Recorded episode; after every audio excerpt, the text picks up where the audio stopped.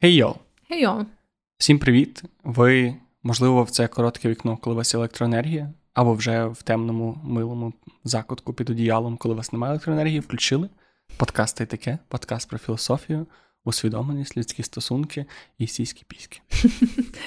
І з вами сьогодні я Вероніка, технікал райтерка, документейшн менеджерка і ем, людина.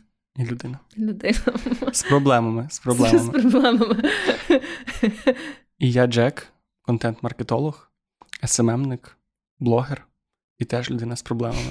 І ще людина, яка задала якийсь такий дуже романтичний тон цьому подкасту своїм голосом. Я не знаю, як це сталося, але я намагаюся зараз так повернутися до свого звичного образу. Чи ні, чи я можу. Отак, отак цілий подкаст. Такий. Такий. Ніби я дуже близько до тебе. АСМР подкаст та й таке.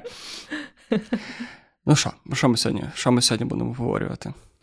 То кажи, що ми сьогодні будемо говорити, бо я не знаю, що ти хочеш поговорити. Я хочу поговорити про щирі розмови, mm-hmm. про їх відсутність, точніше, mm-hmm.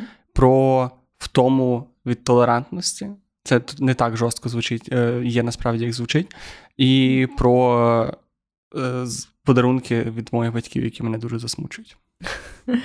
Я хотіла поговорити сьогодні про ходіння голим. Окей. Е, про роздільні туалети і про гороскопи і знаки зодіаку. Як це взагалі називається в цілому? Астро... Астрологія. Астрологія, так, про астрологію. Ого. Це класно, що ти вибрала всі три теми, які взагалі не пов'я... не егоцентричні, а я все про себе. Я буду сьогодні говорити про себе, про свої проблеми і свої переживання. Що, як ти тиждень пройшов? У мене якось, е, не знаю, якщо чесно, все якось так змішалось на купу. У мене так, що в мене якось час іде дуже повільно, але водночас дуже швидко. І я, знаєш, пливу на цих часових хвилях. Все. Ну, це це дійсно кожен день, у мене принаймні так, що от в цей момент мені здається, що сьогоднішній день вічний, але завтра зранку мені здається, що цей день був просто як одна секунда mm-hmm. життя. І це, і це просто постійний якийсь такий стан.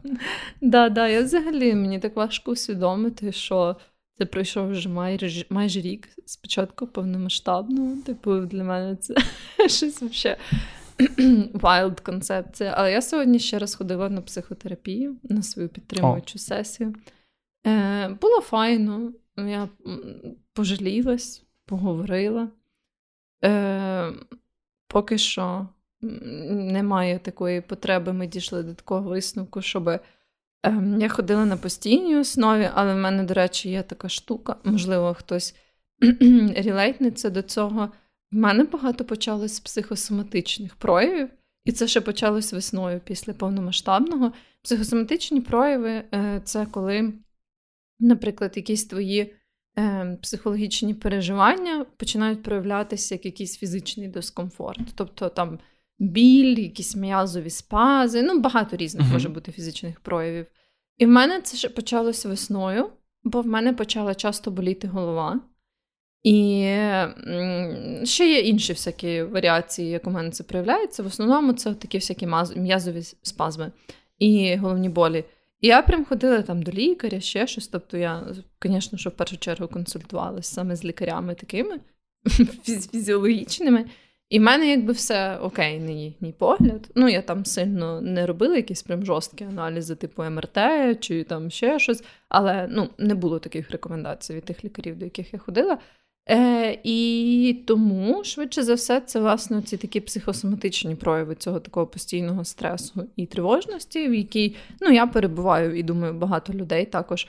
Е, вот. І сьогодні я, зокрема, про це говорила зі своєю психотерапевткою.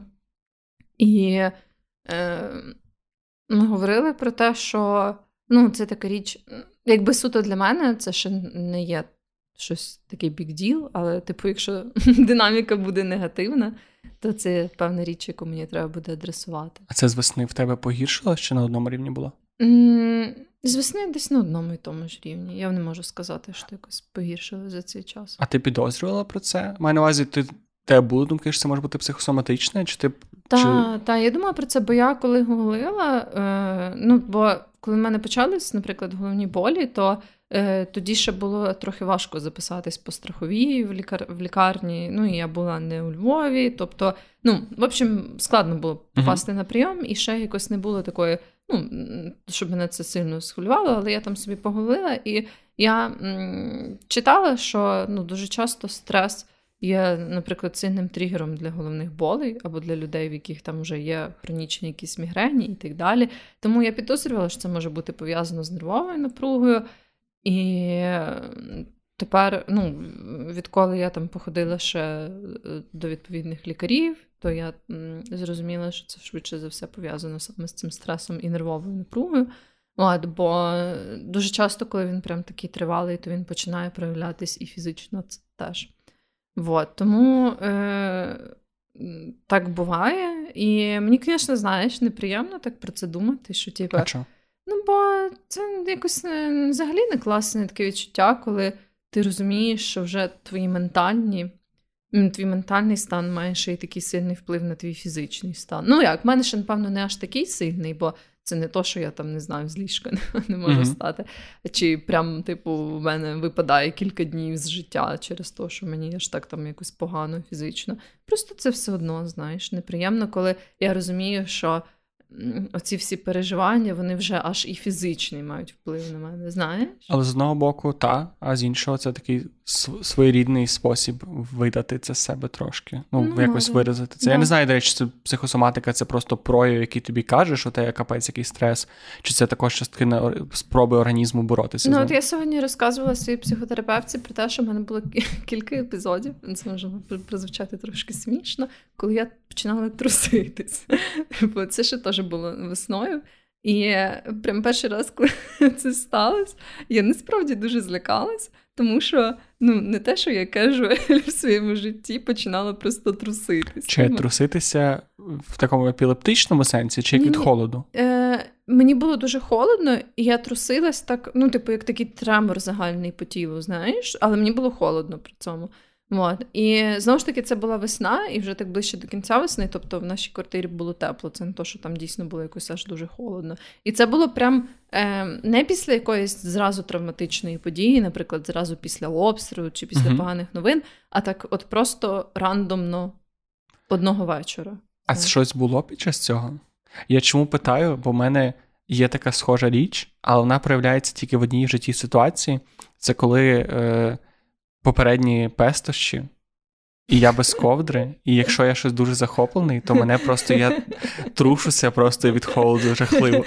І мені теж, можливо, це теж прояв певної психосоматики в моїй голові. Ну, в мене не було ніяких таких е, spicy штук, які я робила. Насправді, ми щось просто е, лежали, дивились якийсь фільм, і я випила, знаєш, якийсь холодний напій якогось холодного безалкогольного uh-huh. пива там чи щось таке.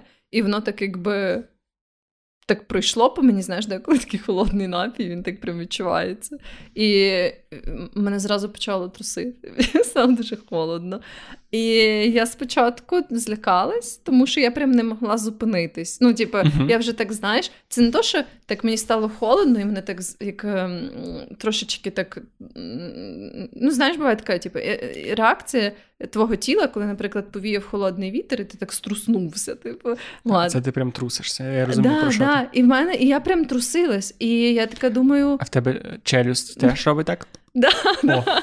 Я думаю, Same shit. а what the fuck? Типа, і я ще така, ну, вже знаєш, там ем, я відчула цей холод, я там вкрилась пледом, і воно не проходить, знаєш. І я така, що відбувається? І я вже кажу своєму хлопцю.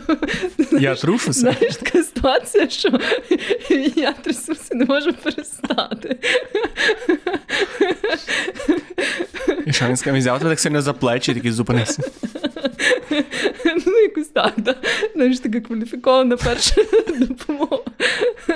Але тоді, ну, спочатку це мені було дискомфортно, бо знову ж таки, я вже задавалася, що не те, що я мене часто ставалось таке в житті. І... Ем, а це те, що називають дрижаками? Я не впевнена, можливо. Ну, звучить як, як дрижаки.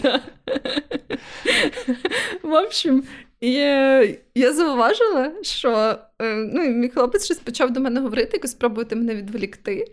І коли ми говорили, і я, наприклад, сміялась, бо е, щось там ми почали жартувати про якісь странні штуки. От, е, І я якби сміялась і відволікалась, і я переставала труситись. Uh-huh. Але потім, е, коли я не відволікалась, знаєш, типу, ти фокусуєшся да, на тілі. Да, uh-huh. да, Я знову починала труситись.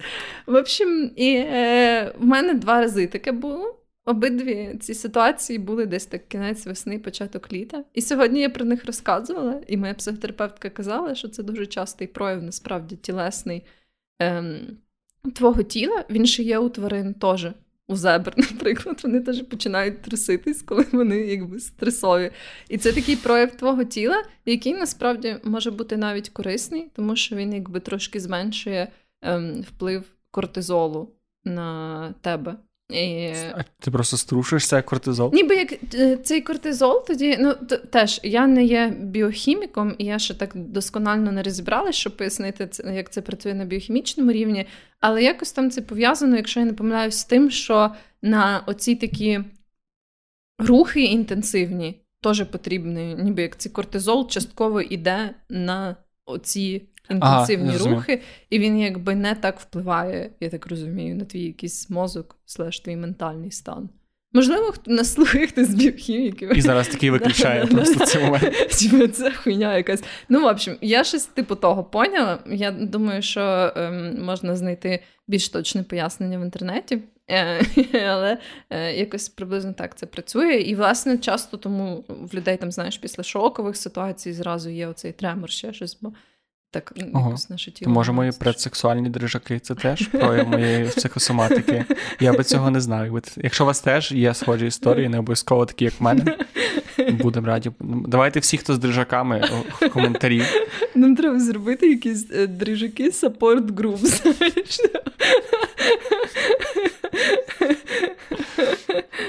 Але дуже складно, бо вони не зможуть подзвонити. Вони будуть такі. Ну, я тоді прям думаю, не змогла би подзвонити насправді. Ну, мені прям так було важко. Прям Я би швидше не міг пояснити дівчині, чому я трушся і дзвоню на якийсь невідомий номер. Такі, алло, мене мене дрижаки. Але ми могли би збиратись, так знаєш, раз на тиждень, наприклад. Як оце, ем... Ми могли війти в резонанс і збруйнувати якусь будівлю просто. Знаєш, як ці солдати, які йшли по мосту один. Я вже бачу ці новини. Група дрижащих львів'ян зруйнували готель на площі ринок.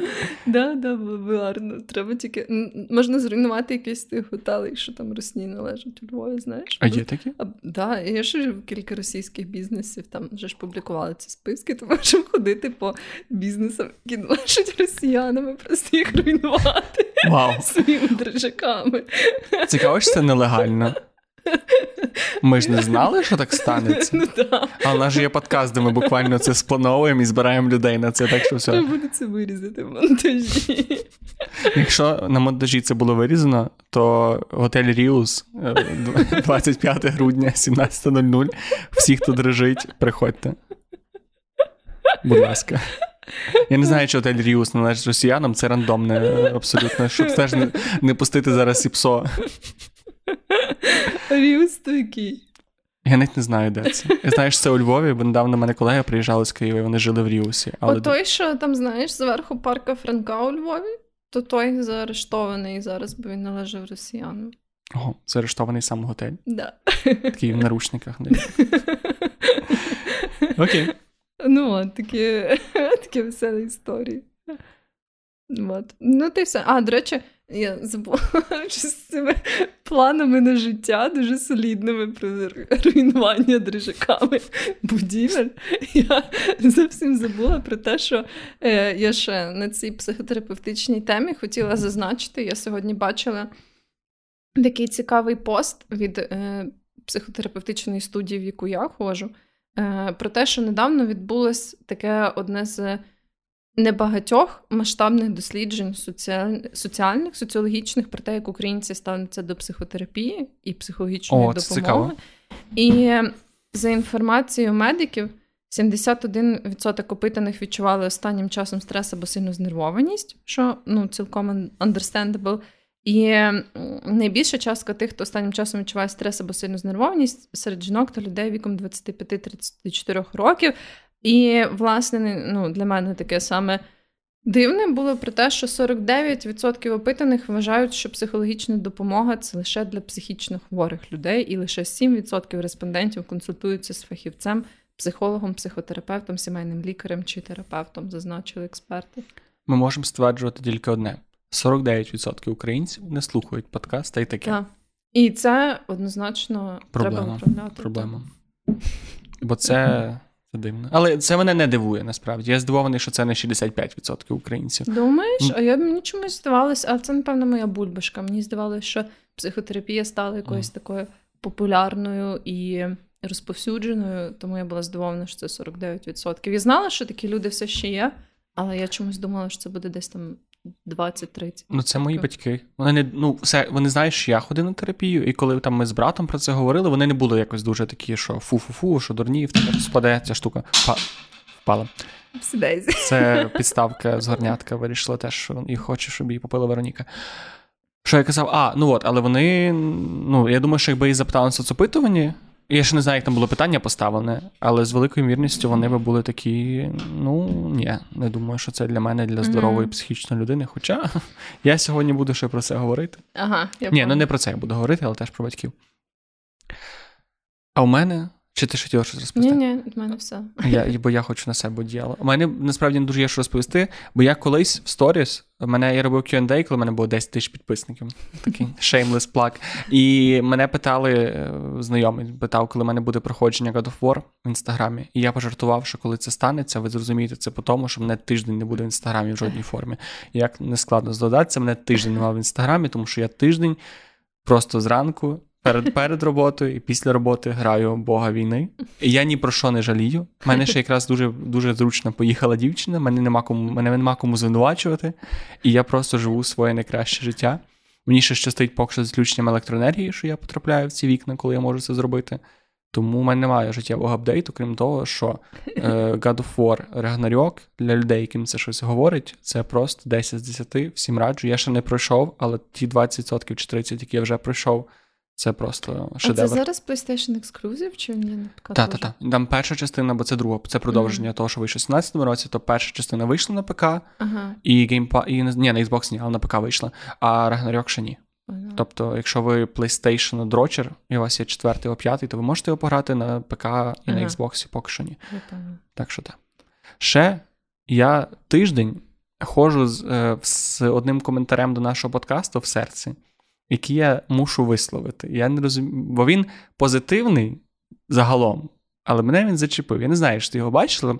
Е, я підозрюю, що це дівчина, яка написала нам коментар. Я не буду цитувати, я не простую тільки частину. Там було загалом сказано, що Верніка молодець, один з топових подкастів, які я слухаю. Щось там на подкасті про боді позитив відчувала, відчула, що мене зґвалтували, але склала свої думки докупи. Але між тим, там написано: а Джек взагалі сасний, що класно. Але це нішева думка. Там так і написано, а Джек взагалі сасний, але це нішева думка. І я ходжу тиждень і не розумію, що це, блядь, означає. Що таке сасний, я знаю. Сексуальний, приємний, красивий, неймовірний. Парубок моторний. А що таке, що, що це, це нішева думка? Я щось теж не поняла, якщо чесно. Я це сприймаю як те, що людина така. Мені подобається Джек, ну, візуально, він сасний, цитуючи цю людину.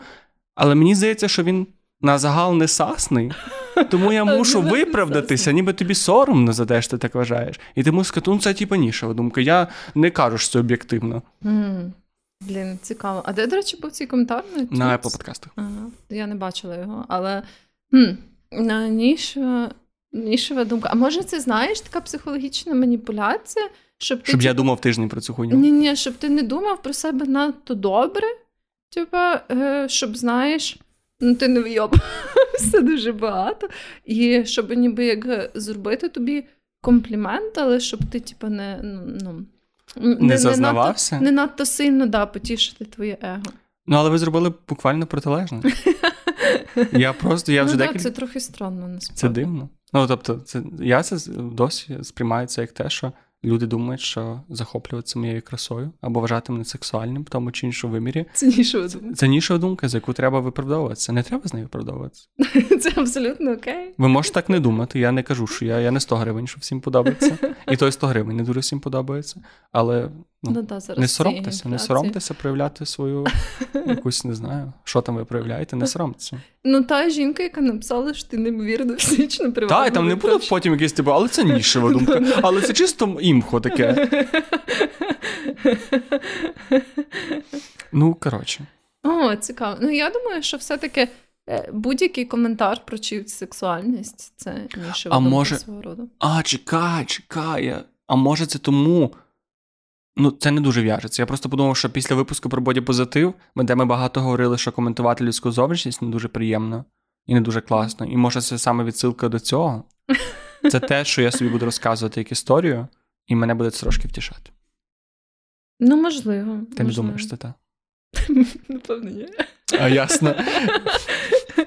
Ні, насправді я не думаю, що ця жінка закладала якийсь негативний сенс в цей вираз. Але можливо, там не було якогось натяку, як її звати в її нікнеймі. Не Я не пам'ятаю, нам нікнейм. Ну, не скажу зараз, немає на В общем, Наталка, поясни, будь ласка. умовно. Да. Та, будь ласка, ну- Можеш написати нам е, або Джеку особисті повідомлення, але Де-небудь. краще написати наш подкаст, бо тоді я теж прочитаю, а Так. мені цікаво. Я все це все розкажу. Ну, так, це. І це така м'ягенька підводка до того, що залишаючи відгуки на наших подкастах, ми точно їх прочитаємо, можливо, навіть будемо говорити. Я не знаю, чи це плюс, чи це мінус, але якщо ви послухали до цього моменту, ви не скіпнули оцей період з нашими життєвими апдейтами, то ви наша це якраз саме така кор аудиторія. І вам можна по секрету сказати, що нам дуже треба, щоб ви залишали нам відгуки на Apple подкастах, Да. коментарі на Ютубі, лайки, шерли, всякі штуки в інстаграмі. Мгм. Але зараз ви слухаєте повний подкаст.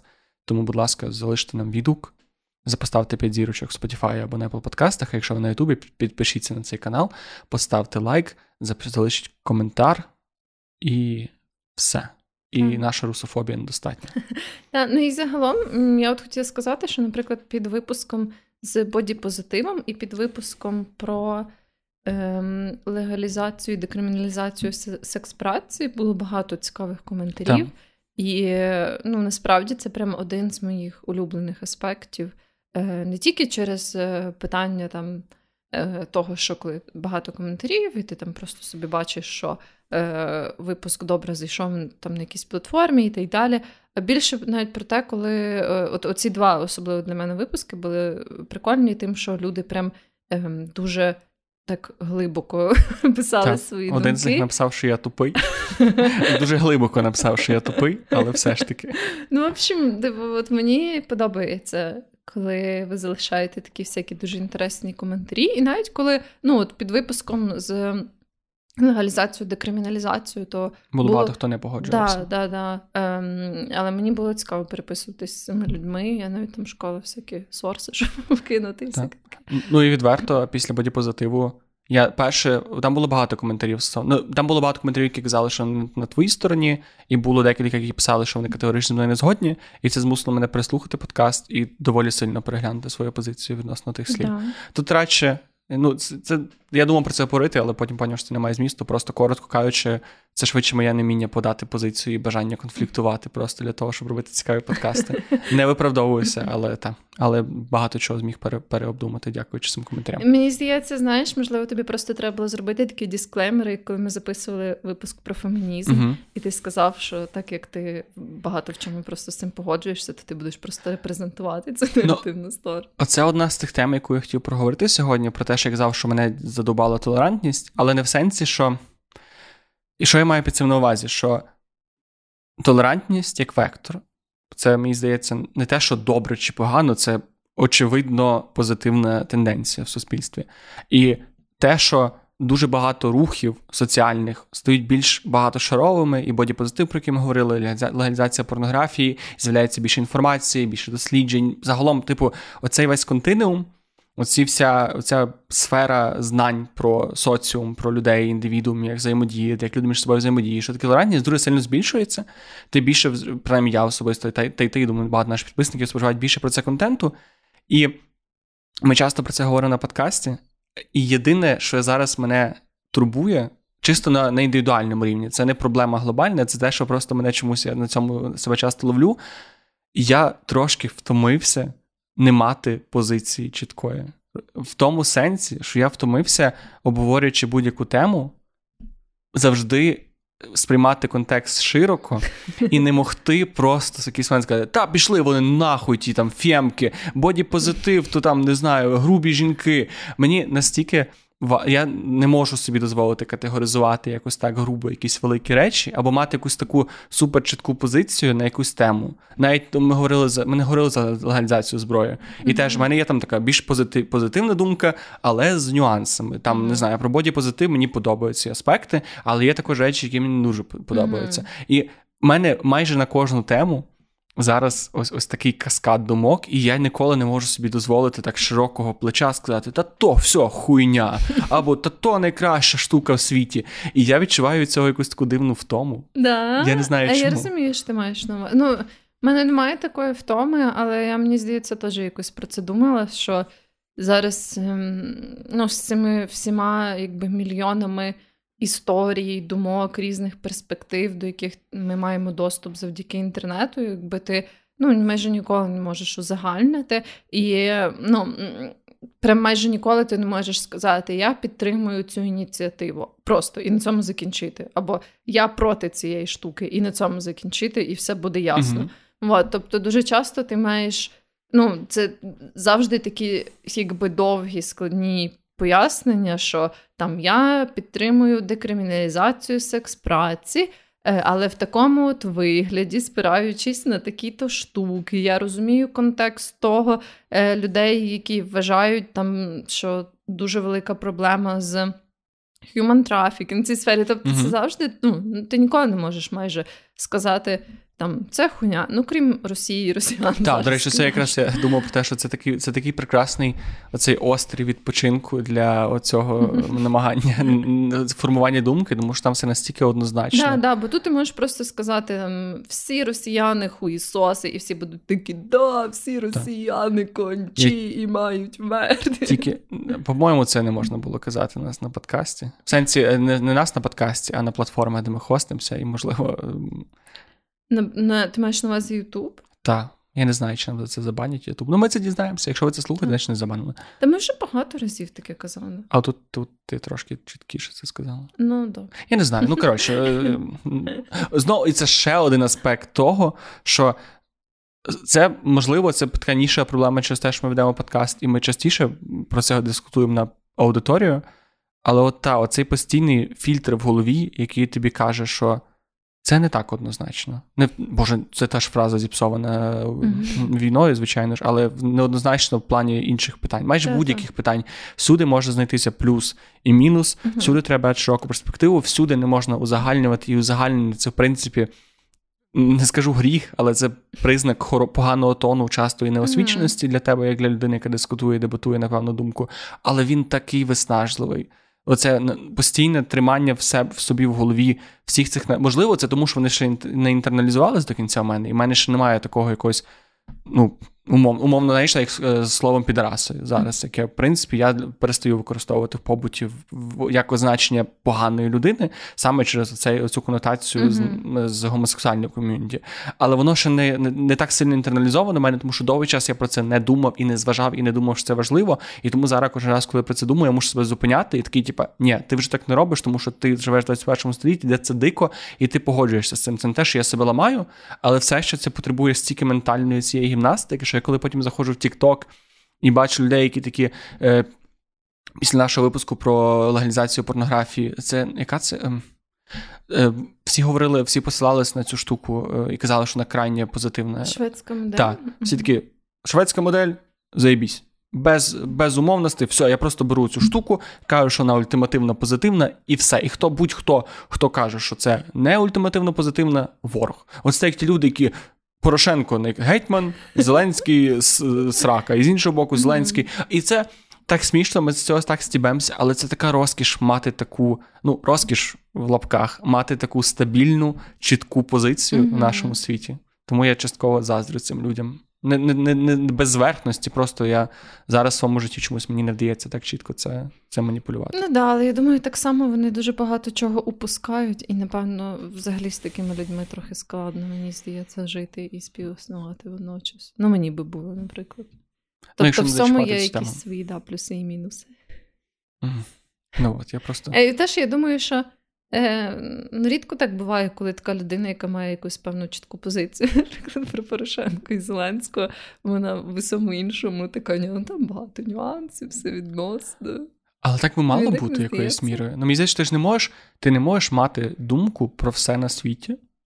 І ти не можеш бути всюди освіченою. Ти, ну, невже ми не маємо. Ну, ти не можеш всіх темах. Це, мені здається, моя життєва ціль мати думку про все на Це світі. Для цього ми зробили цей подкаст. Да, да, щоб мати думку про все на світі. Ну, але все все ж таки, мені здається, просто що мене це трошки е, фруструє. Це постійне, постійне думання про те, що блін, а тут, а це, а це. І мені от просто хочеться мати якийсь такий чорно-білий світ і в ньому жити. Але тоді можна просто використовувати, знаєш, е, якісь методи ескапізму, типу ігор чи книжок, там, де ти такий. Е, я не знаю, хто головний е, антагоніст в God of War, але uh типу, ти можеш бути такий, оце конч, а це мій улюблений головний герой. І все. Ну так, в цьому сенсі теж. Але я навіть останнім часом це за людьми помічаю. Знову ж таки, можливо, це якийсь мій етап дорослішання, я не знаю, можливо, це стандартна людська е, практика. Але я навіть зараз такий часом дивлюсь на якусь людину, ну, вона бісить піздець. А потім я думаю, вона мене бісить піздець, а потім такий. А можливо, я бачу не всю цю людину, можливо, в неї якийсь глибший аспект, можливо, якщо розкрити, нема ж кончених людей, є люди, яких ти або ви не знаходите спільну мову. Я недавно для себе Відкрив таку цікаву практику, сам собі придумав, я не знаю, чи вона комусь пригодиться, але мені цікаво вона.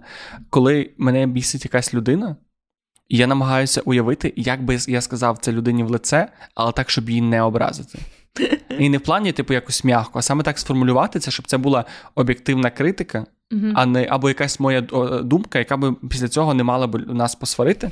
І це ти, ти доходиш до таких цікавих думок. Типу, ти такий.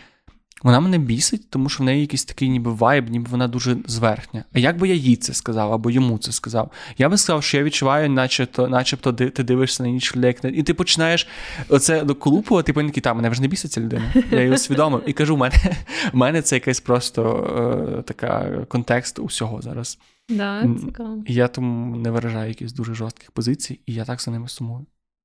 Я хочу, щоб щось було. Ну, знову ж таки, русня це прекрасний прихисток для мене в цьому випадку. Але.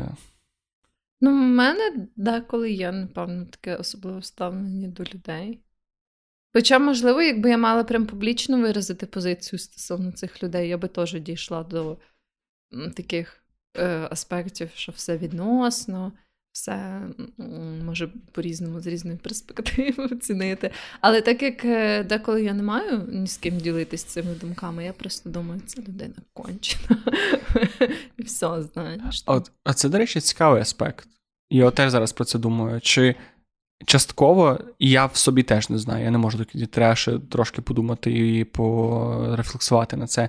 Чи не є це для мене способом втекти від відповідальності за те, що ти маєш позицію, яка може не, розділятися кимось. Mm, Розумієш? Тобто, ти мож... ти, ота як я недавно зрозумів, що я багато роблю цих відосів про продуктивність. Mm-hmm. Мені багато людей пишуть навіть доволі ну, в адекватній манері, але пишуть це все відносно. Mm-hmm. Типу, є ситуації, в яких це не аплікується. Або там пишуть, якщо в тебе СДОГ, е, то оця порада з е, мультитаскінгом не аплікується. І я просто мене вони так фруструють, тому що я завжди от я завжди звик бачити за фразою все відносно, залежить від контексту, просто небажання брати якусь е, небажання цю інформацію сприймати. Тобто тобі щось говорить пораду, от будь-яку. Я можу тобі сказати, що чистити зуби ввечері це класно, умовно. І ти мені кажеш, ну це умовно, тому що в мене чутливі ясна, і я ця порада для мене не недоречна, мені не можна. Mm-hmm. Я ну, не кажу, що це буквально приклад, але от щось таке. І ти це говориш в публічній площині, і це абсолютно абсолютно інформація, яка дуже вузька, суто для тебе вона не підходить, і вона знецінює ніби от всю цю пораду, яка доволі універсальна. І я оце так часто помічаю за людьми, що ми ти просто знаходиш таким способом, якимось таким оці, цими неоднозначностями, ти шукаєш спосіб виправдати якісь аспекти, які які ти не хочеш прийняти, тому що вони для тебе є ну, незручними або не завжди, але часто такі аспекти помічаю. Ну, це цікаво. Я не можу сказати, що я прям так сильно це помічала. Напевно, через те, що я не роблю якісь такі контент, але в реальному житті так ну, буває якийсь зазвичай це такий певний тип людей, які люблять жалітися на якусь одну і ту саму штуку. Yeah. І yeah. коли ти пропонуєш. Просто мені, наприклад, окей з тим, коли знаєш, люди жаліються мені і просто послухати і там підтримати чисто емоційно. Але uh є такі люди, які жаліються прям роками на одну і те саме. Та, І тоді вже ну, я якось намагаюсь, так знаєш, уже коли рік ти слухаєш про одну і ту саму проблему в людини, то ти вже такий там, ну, а чому би тобі там не пошукати не іншу роботу? Да. І е, от коли люди такі. Е, уже прям переходять цю межу того, що це просто якась там неприємність сталася, це прям постійний такий паттерн, і вони продовжують цю штуку, що ні, ну можна би було, але у мене там є такий нюанс і такий нюанс. І І деколи це навіть не твій нюанс. Там, от що це теж цікаво. Деколи я чув думки, коли ти. М, от я навіть зараз не згадаю, на жаль, що це було конкретно, але мені просто написала людина, що а от є люди, для яких ця твоя порада недоречна. Угу. І причому це не та людина. І я просто розумію, от от в чому суть оцієї зараз розмови? В тому, що ти знайшла причину, чому ця порада не глобальна і чому її не треба використовувати. Знову ж таки, можливо, це я завишаю своє ЧСВ і, і кажу, що мої поради універсальні, але я я просто я, я за собою це помічаю також. Mm.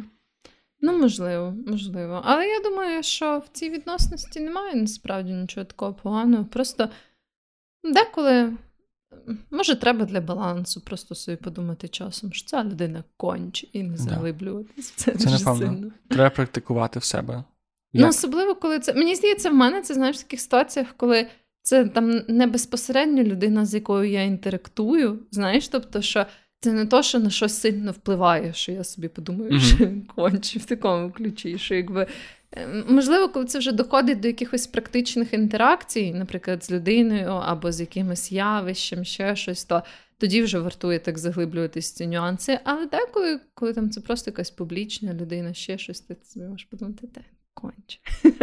Все. І отримати в цьому розраду свого роду. Прям як я про Євгена Карася, знаєш. Ну, от це теж оце, оця розмова наша про Карася і наша розмова про подіпозитив якраз напхала мене думку на те, що з Карасем, ну це просто буквально протилежні для мене е, способи мого, моєї реакції на твої речі, де в першому випадку я сказав, що я не готовий мати якусь позицію, все не так однозначно, все не так просто, я не можу чітко сказати. І по суті втік від всієї відповідальності. Тому що що платить гамно, платить гамно на тебе. А я в доміку, бо я не знаю, бо я дебіл. А інші ситуації з бодіпозитивом я вирішив, що. А ні, блядь, ну я не хочу. Я хочу хочу позицію сказати. Хочу сказати. Я от думаю, тепер краще бути, ну, виставити себе трошки ідіотом частково, або щоб з тобою велика кількість не погодилася, чи краще зробити вигляд, що ти, типу, за всіх і ні проти кого. І от ніби для. Але я думаю, ти ніколи не можеш гадати, бо якщо чесно, я чомусь думала, що багато людей не погодяться зі мною з випуском з бодіпозитивом. Я теж так трошки думав. А потім, а потім як почалося, то. Типу, я думала, що дуже багато всякої хуйні прилетить саме мені за то, що я розказувала. Ніколи не вгадаєш. Да, да. Так. Ну, добре. Ну просто для мене досі актуальне питання, чи чи краще сховатися за відсутністю позиції, чи вирости погану позицію, але принаймні видати її в свій не погану позицію, але чітку позицію, з якою можна не погодитися. Знаєш, це Бо так, це вже теж оці. Бачиш, я продовжую це робити, навіть коли я говорю буквально про це. От. Я не знаю, от я досі не знаю, чи краще дебатувати, маючи такі опозиційні думки, і і знаючи, що одна неправильна, і що ти ризикуєш, чи ризикувати, бути неправим, чи залишатися в цьому такому безпечному полі. Особливо для мене, там, для тебе, як для медійних людей, нехай навіть це така медійність відносна. От, Це питання, на яке я зараз немає відповіді. Хоча зараз я думаю, що я схиляюся до того, що краще сказати якусь хуйню, в яку ти віриш, потім вибачитися за це. І якимось, Тому що ти таким чином хоча б рухаєш якийсь хоча б з себе ти переконуєш, хоча б ти хоча б щирий. Ну, якщо говорити саме про соціальні мережі і прям платформу, яка є е, в нас, наприклад, в тебе окремо, як е, в контент-крієйтора, то мені здається, що все-таки ти маєш якусь таку цю відповідальність, е, власне. Порісорчити якесь питання. Наприклад, якщо ти хочеш поговорити про соціальний uh-huh. рух, мені здається, ну в тебе мусить бути це відчуття відповідальності, що ти маєш ну, реально поцікавитись цим і реально почитати якісь різні думки, перш ніж ем, казати якусь чітко визначену позицію на такій ну, та, на, на своїй платформі. Але окрім того, я думаю, що це нормально. Наприклад, ти почитав, в тебе склалось враження, ти висловив свою думку. Але якось погано висловив, або просто знайшлась людина, яка дуже гарно там пояснила протилежну думку, і ти поміняв uh-huh. ем, своє враження про цей цей аспект. І ти собі просто кажеш: от там дивіться, я там раніше казав, що так-то і так-то. Тепер я послухав або почитав там цю штуку, і я зрозумів, що це не зовсім так працює. І з тих то причин я тепер думаю отак, а не так, як я тоді сказав. І я думаю, що це взагалі дуже класно і це явище, яке має навпаки частіше ставатись е, в контент-просторі, тому що особливо такому розмовному, просто там, де люди рандомно висловлюють да, свої де, думки. Де нема сценарію, ти не можеш. Та. Ти не завжди говориш те, що ти навіть маєш на думці. Вот, да, Тому я думаю, що це взагалі нормальне явище, і ну, в цьому є багато переваг, щоб сказати, що я так думала, тепер я поміняла свою думку. Але цьому дуже важко співіснувати з cancel culture. Мені здається. Ну, Ні. не в всіх аспектах, але я бачу певні певні місця, де воно може перетинатися. Але я би так не сказала, тому що в основному канцеляті якраз людей за те, як вони кончено адресують свої помилки. Ну тут так. Тут... Тобто тоді, коли не просто сталася якась штука, і людина така: та, я не права. Я тут реально сказала хуйню, я можливо там хотіла сказати щось інше, але воно так прозвучало. Я е, дійсно перепрошую у всіх людей, там яких ну, певна категорія, яку це зачепило. Але просто дуже часто кенселять якраз людей, які такі. Та, блядь, ви тупі, ви взагалі не поняли, що я хотів сказати. Okay. Я насправді, ну, взагалі, та, блядь, та ви кончі, що ви доїбались до мене теж в цьому світі сучасному не можна нічого сказати про темношкірих людей, щоб тебе. Блекфейса не можна якогось зробити чолового. Ну, тому, ну. Мені здається, що дуже часто якраз таки це не то, що взаємоконфліктні штуки. Окей, ну це має. Оце теж, до речі, цікаво. Ще один стереотип, який є про cancel culture, саме що вона така. Ну, я впевнений, що є люди, які навіть після вибачень щирих такі досі, ні, все, ти раз опіздюлівся, ми тебе. Але це вже так, це теж частина ком'юніті, яка не може бути репрезентативною для цілої вибірки. Так. Ось я навчився. Я навчився не категоризувати і не узагальнювати соціальні рухи. Це мій, мій маленький рух вперед. Добре. Що в тебе? Я хотіла поговорити про одну ну, одна з речей, про які хотіла поговорити, це, власне, роздільні туалети. І просто багато є обговорень стосовно туалетів. І мені е, просто завжди було цікаво, взагалі, звідки виникла така потреба мати окремі різні туалети. Чекай, а переб'ю. Історія, яку знаю я, я не знаю, що вона правдива, але те, на що я завжди спирався в цьому житті, що з виникненням пісуарів, створенням, ста, ну, стала дуже велика проблема з тим, що, по-перше, жіно, жіночі черги в туалет не знаю, чи це стереотип, хоча б в моєму особистому спостереженні так і відбувалося. Переважно рухається повільніше, через те, що багато жінок ще потім домальовується або робить якийсь макіяж селфі. після цього. Ну, чи селфі робить, чи чоловіки не робить селфі, хоча варто було. Ну, менше з тим. І саме через е, потребу більшої кількості часу для жінок і пісуари, які спрощують життя для чоловіків, мені здається, це, це і виникло як явище. Ну, можливо, е, я не так обізнана в історії е, планування туалетів. Але мені завжди цікаво, от, можливо, ти пам'ятаєш, е, здається, ти ще був е, в тій конторці, де ми разом працювали, коли там було, ну, був офіс, uh і було два туалети. Е, Дві окремі не кабінки, а прям два окремих повноцінних туалети. Ну, як знаєш, е, що можна зробити як такий самий простір з кабінками, можна зробити прям окремі такі кімнатки. uh І там було прям дві кімнатки.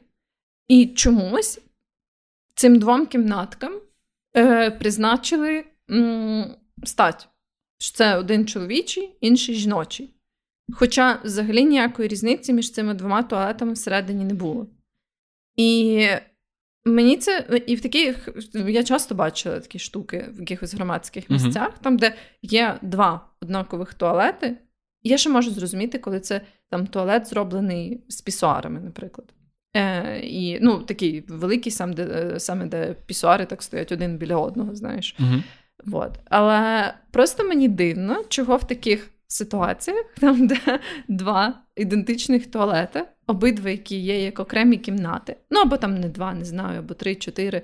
Е, там їх визначають як чоловічі і жіночі. Оце я ніколи не можу зрозуміти. Я думаю, що єдине в таких ситуаціях це може робитися тільки для того, щоб чоловіки економили час. Але хіба це якщо ти припускаєш, що жінкам дов... що жінки довше час проводять туалет? Але хіба якби ці черги просто розділились на той туалет, який вільний в дану секунду, це не зменшило би загальний, загальну Доб... проблему з доступом Я... до туалету? Взагалі в тій ситуації це взагалі не було проблеми, тому що нас там було надто мало людей, трафік туалети не був такий. Але я дуже багато разів з великим задоволенням. Ситуації, коли найбільше радію, що в мене є між ногами піська, яка випирає, а не яка всередину. Це те, коли ти на фестивалі або на якійсь такій mm-hmm. масовій вечірці заходиш mm-hmm. в туалет і бачиш це чергу жінок, mm-hmm. яка вже виходить з туалету і стоїть так вниз по сходах. А в чоловічому туалеті просто мужик такий стоїть з трьома пісуарами з двох боків, і такий просто сидить, отак махає піською на три. І ти розумієш, що це класно. Я, до речі, доволі часто ходжу в чоловічі туалети, навіть деколи там, де є пісуари. Зазвичай це залежить від того, наскільки велика черга. Ну, особливо, якщо там є пісуари, ти вже зважив всі за Я ходжу в жіночі туалети, які там одна кабінка, але це так, знаєш, лишити Якщо ти підходиш як жінка до дитини на вулиці, починаєш на нею утютюткати, це все ок. Коли ти як чоловік це робиш, то тебе викликають поліцію. От так само з, е, з туалетами. Якщо я як чоловік зайду в жіночий туалет, ну я думаю, що з великою гідністю все буде ок, але це буде набагато більш вороже сприйматися, ніж якщо жінка зайде. Блін, мені, до речі, цікаво, тому що я зараз уявляю, як я би чила в якомусь туалеті, і туди зайшов би чоловік, і мені це взагалі було б нормально. Залежно, який чоловік. Ну, напевно. І теж я думаю, що велика ну, частина. ти зайшов туалет, я би була ти, я би не звентажу. Але це ніша думка. Ну, бо я твій я твій знайомий, ні? Ми знайомі. О, Джек, ти тут теж. Але просто я роз, я розумію цей аспект безпеки для жінок. І я, мені дуже важко сказати, очевидно, наскільки це а ну, наскільки це частий да, прояв, чи ти дійсно якось, відчуваєш цю небезпеку потенційно? Мені якось теж складно сказати, при тому, що я жінка, тому що всі найконченіші, найкріповіші ситуації ставали зі мною в натовпі посеред білого дня.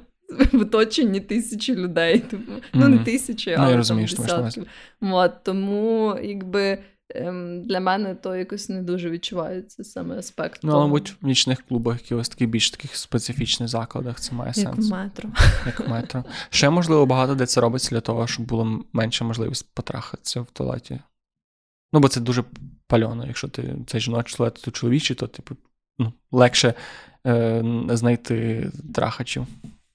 Думаєш? Я, ну, то, Ні, це точно так. Я не знаю, чи це дійсно закладено в цю ідею.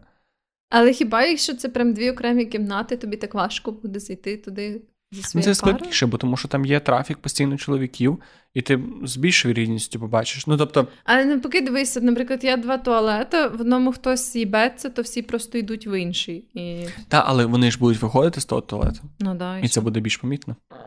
Хіба? Ну, це буде більш помітно, тому що жінка вийде з чоловічого туалету. Ну, може. Ну, ну кажу, це це припущення чисто суб'єктивне. Мій. Ну, я думаю, що це один з аспектів. Я думаю, що це безпека, це оптимізація часу для чоловіків виключно, і це оцей аспект з траханням. Це це, як я можу пояснити. Хоча був заходи багатьох, до речі, де були спільні туалети. Ну так, зараз це вже так стало більш популярно. І мені насправді найбільше подобаються спільні туалети. Що Я не знаю, я я це часто помічаю, але мене, ну, мені простіше, тому що чоловіче е, існування двох туалетів це такий е, позитивний для патріархального суспільства, для патріархальної частини патріархального суспільства аспект, тому що я економлю багато часу. Я думаю, що якби були спільні черги, то в багатьох ситуаціях дуже соціальних я би довше стояв в туалеті, і це б я не був задоволений. Але я не буду протестувати проти об'єднаних туалетів. Хоча от, от теж цікаво, Але чи варто я, якось просувати так, це? Я думаю, що, наприклад. Е, е, роблення універсальних туалетів дуже би спростило цю штуку з тим, як транслюди відчувають себе в туалетах. Знаєш? Оце, до речі, це, до речі, дуже цікаво. І я думаю, що було б якось більш інклюзивно. Це ну, знову ж таки, і... але з тим мене все ж це питання безпеки, тому що все все ще залишається небезпека. Але знову ж таки, ти як чоловік може йти в жіночий туалет, і цей, mm. це ніяк не виключиться. Я я просто ніколи не дуже багато не спілкувався з жінками дуже багато на цю тему. Тому я не знаю, які є позиції, якісь які або за, або проти в цьому. Я не ну, коротше, я, За проти я спільних зна... туалетів. Так, я можу, я не можу надати якусь оцінку жіночої точки. Я думаю, що я. Тут я чітко висловлю свою позицію, що я за гендерно-нейтральні туалети. Так, я собі думаю. Блін. Але так, щоб їхня кількість була велика. Щоб не треба було стояти в черзі. Так, так, я так. думаю, що стояти в черзі в туалет, похуй який, чи гендерно-нейтральний чоловік, чи жіночий, це напряжно. Так, воно має бути обладнано так добре, щоб кількість туалетів відповідала трафіку так. твого закладу. Але якби ти вибирала жіночі пісуари чи гендерно-нейтральні туалети, що би ти обрала? Я не знаю, чи би хотіла користуватися пісуарами за рахунок цих всіх складнощів анатомії, знаєш, то. Добре, я я просто теж я тільки чув, що вони існують, я не знаю, як це на практиці. Я якось не знаю, це хіба ти прям так присідаєш? Ні, ні, я знаю, що вони. Я бачу ті концепти, що ніби це таке, як. Е, трубка? Не трубка, а такий, як. як ви кориця таке, яке зі стіни висовується, і ти ніби стаєш над ним, ага. пісяєш в нього, і потім просто ти не ти не сідаєш в нього, ти просто ніби над ним так стаєш і просто пісяєш вниз. Мені здається, що там все одно багато простору для похибки твоєї сечі. Ти думаєш, чоловіків мало простору для похибки? Але якби е, ну, коли ти чоловік, то все-таки ти якби так направляєш цей струмінь і його місце, де він стикається з водою далеко, наприклад, від твоїх ніг. Ну, відносно, розумієш, що я маю на увазі? А коли ти прям пісаєш, то ну, якщо ти там ага, десь окей. трошки промахнешся, то це вже зразу буде на твоїх штанах або там Гаразд. ногах. Тут, тут я мушу визнати некваліфікованість питання в цьому питанні. Але, ну, Я теж досконально не знаю, як чоловіки пісять, от таке мене склалось враження. І мені здається, що я би не дуже хотіла ризикувати там обпісяти себе трошки, бо це неприємно. Але я би не хотів втрачати пісуари.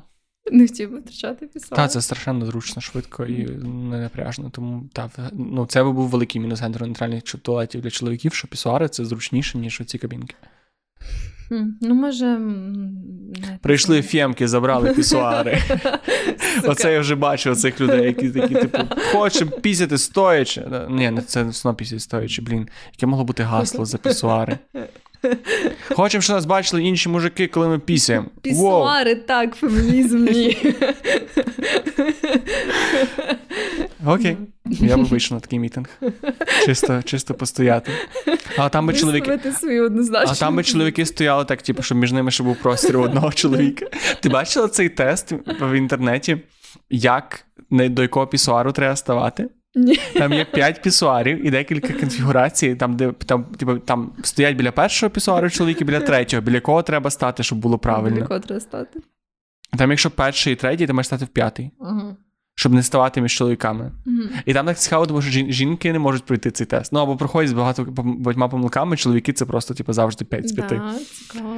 Так що, якщо вам цікаво, е, там тест, якось я не знаю, як він називається англійською чи українською, я просто бачу як відоси в інтернеті. Urinal test. Я думаю, це не ти не нагуглиш цю штуку таким чином, ти нагуглиш кисінево. Або це, боже, як це називається? Sounding, знаєш, там де якісь сумчики. А. О, о, ні, картинки перед, перед очима. Ну, в общем. В общем, я щось бачу, що це дуже вразило. Це якщо ви думаєте, що Two Girls One Cup або One Boy One Jar це хардкор контент, то ви не гуглили то, що Вероніка щойно сказала. Так, так, краще не треба. Бо я якось загуглила, коли я не знала значення цього слова. В общем, там, ну цікаво, цікаво, я щось не думала про це. А якщо, наприклад, в чоловічому туалеті обмежена кількість пісуарів, і там можна тільки стати так, щоб по бокам було двоє інших. Якщо немає вибору, то це ок. Да. Так. Але там є нюанси. Якщо, наприклад, з одного боку двоє людей стоять, а з іншого. Ну там просто це треба якось краще візуалізовувати. Там залежно від кількості пісуарів і та є конфігурація чоловіків вже на місці. Ага. Це це. Ага. Окей, добре, добре, я поняла. Я дуже до теми хотів поговорити про те, що я помітив в своєму житті останнім часом брак щирих розмов. Ого. І я не знаю, чи ну. Подкаст я не рахую, бо це все-таки не думаю, що подкаст можна кваліфікувати як щиру розмову. Місцями та, але все ж таки це трошки не те. Я помітив, що я через оцю популярність постіронії загалом цього такого більш від, відстороненого способу комунікації. Знову ж таки, очевидно, через які причини, через те, що нас війна і складно ці емоції часто виразити, але в мене це проявляється в тому, що я не пам'ятаю, коли я сидів з людьми і якось так не балакав про щось таке ха-ха-ха, хі-хі-хі, mm-hmm. або про щось таке дуже віддалене, от як про пісуари. А справді сів і такий, типу, а я почуваю себе хреново. Я би хотів про це сказати, а у мене щось турбує. Я настільки давно цього не робив. І мене це да? так втомило. Блін, інтересно, бо я прям позавчора про це говорила. Ну, в такому ключі, в якому ти кажеш. Ну, не про ем, те, що в мене брак таких розмов, а в сенсі в мене була така uh-huh. розмова, що я прям казала, що от я помітила таку штуку за собою останнім часом, що в мене таке є. І мій хлопець сказав мені якісь свої думки стосовно цього, і ми таку війнювалися. Ну, але от ще з дівчини в мене виходить. Але я от помітив, наприклад, що в мене, якщо якісь там нюанси в стосунках. Mm-hmm. Там не проблеми, а просто якісь речі, які знаєш, ти можеш піти з другом і сказати, блін, ну вона щось таке робить, дурне, я щось не знаю, що робити. Я я такого не роблю вже дуже довгий час, і мене, ну, я настільки і мене а починають виснажувати. А ти вчора мала якусь таку подібну розмову. Ну, типу, в сенсі, що я. Ти просто сипеш сіль на рану. Ти така, а я постійно так говорю, що не? Не, я просто думаю про те, що я ніби як теж люблю всі ці сторонічні штуки, але я якось такого. Ні, вони класні, я не кажу, що вони па, але я просто останнім часом почав відчувати. Мені просто було цікаво, чи чи ти теж це відчуваєш, що через те, що війна, стрес, люди почали більш такі бути. Ну, більш обережно відкриватися через те, скільки хуйні в тебе переважно під капотом, і ти не завжди готовий. Чи це якість моїх зв'язків з людьми псується? От я думаю, що це може означати в моєму житті. що от прям... Я не думаю, що це обов'язково означає, що це якість прям твоїх зв'язків в житті псується. Можливо, просто ти не в такому настрої, коли ти готовий. Прям бо деколи хтось має зробити цей перший крок, знаєш? uh Хтось має почати цю штуку, що ну, перевести в цей такий щиріший тон, не знаю, як це сказати. uh Ну, Маючи на увазі, що прям поговорити про якісь такі оці глибинні речі. От. І мені здається, в мене просто якось немає зараз такої проблеми, щоб ініціювати ці штуки. І в основному люди в моєму оточенні нормально під це підлаштовуються. Ну, я не можу сказати, що е, їм важко відкриватись в більшості. Е, Можливо, я часто це ініціюю, знаєш, угу.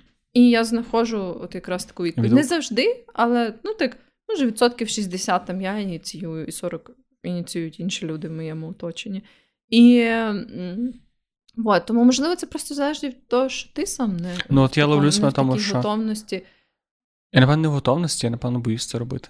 Ну, от, можливо. Бо я теж помічаю. У мене просто у мене є переписка з батьма людьми, де просто я кидаю, ну причому з дуже близькими людьми, де просто ця переписка, це я кидаю меми, і мені кидають меми. Я якийсь момент просто знайшов мем, там, де е, чорношкірий хлопець такий плаче і щось гортає в телефоні, і там підписка, що це я тобі скидаю меми замість того, щоб сказати про своє щирі почуття. І я просто залип, тому що я настільки впізнав цьому чуваку, що мені аж стало дуже незручно. І я після цього. І ще в тебе всіх є люди, напевно, з якими ти не можеш поговорити серйозно, з якими ти коли спілкуєшся.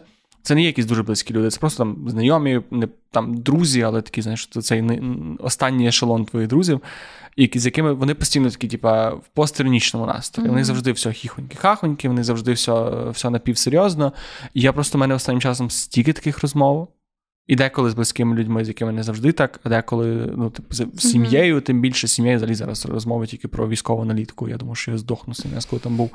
От. І я щось дуже дуже за це почав напрягатися. Ого, цікаво. Ну, в мене були такі е, приятелі більшості, які ти казав, ну, ти казав, що це тип. Постіронічні друзі. Так, і мене насправді якось так завжди складало, що ці люди не дуже надовго затримуються в моєму житті. Можливо, через те, що для мене оця можливість обговорити якісь глибинні штуки це одна з фундаментальних речей, які я ціную в дружбах і в стосунках. uh І тому мені прям дуже важко тривалий час з такими людьми. Ну тільки якщо ми там, знаєш, аля перетинались би в якихось сетінгах, так найчастіше і було, що це були якісь мої приятелі по роботі чи там по якимось іншим активностям. Але як тільки та певна активність пропадала з мого життя, пропадали і ці люди, тому що я не дуже комфортно себе почуваю з такими. Але мені все часом здається, що я така людина. Я не пропадаю з твого життя. Ні. Я би не сказала, що ти така людина. Можливо, в тебе такий період, але я б не сказала, що ти така людина. Це, це так цікаво, те, що ти це сказала, тому що в моїй голові часто є думка, що навіть посеред якоїсь комунікації з людьми, серед якоїсь зустрічі, я починаю думати, що, блін, я зараз так хреново почуваюся і хочу про це сказати, але ми бачимося там раз, два-три тижні. І ми, типу, і зараз починати оце якісь депресивні розмови про те, що Боже, як мені сумно, це ніби зіпсує це все. І так дивно, що ти кажеш, що це навпаки, якщо цього немає, то нахер таку дружбу.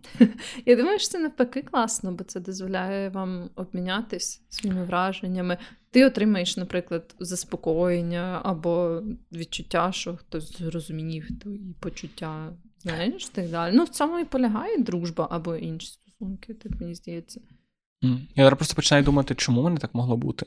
І мені здається, що в мене просто тим часом, так як дуже багато було своїх напрягів, то я дуже боявся напрягів інших людей. Mm. І через це я налаштував себе таким чином, що я тепер боюсь проявляти. Ну, тобто я завжди боявся, коли до мене хтось приходить з якимись проблемами, бо я часто не мав на це ресурсу. Mm-hmm. І в мене були купа своїх, які я не міг виразити. І тому, коли вони приходили до мене своїми, для мене це було таке, блін, я боюся, що в мене зараз просто немає на це сили. Mm-hmm. І я це переклав на себе. І тепер думаю, що ну, якщо я прийду до тебе умовно, і буду тобі казати, що все пізда, я вмираю, мені треба до психотерапевта, я не знаю, що робити своїм життям, то я ніби я для тебе буду ця людина, яка тобі до твого гавна, що докидає гавна. Ні, я би так не сказала. Ну, це, звісно, моя суб'єктивна. Ну так, це не може бути для всіх.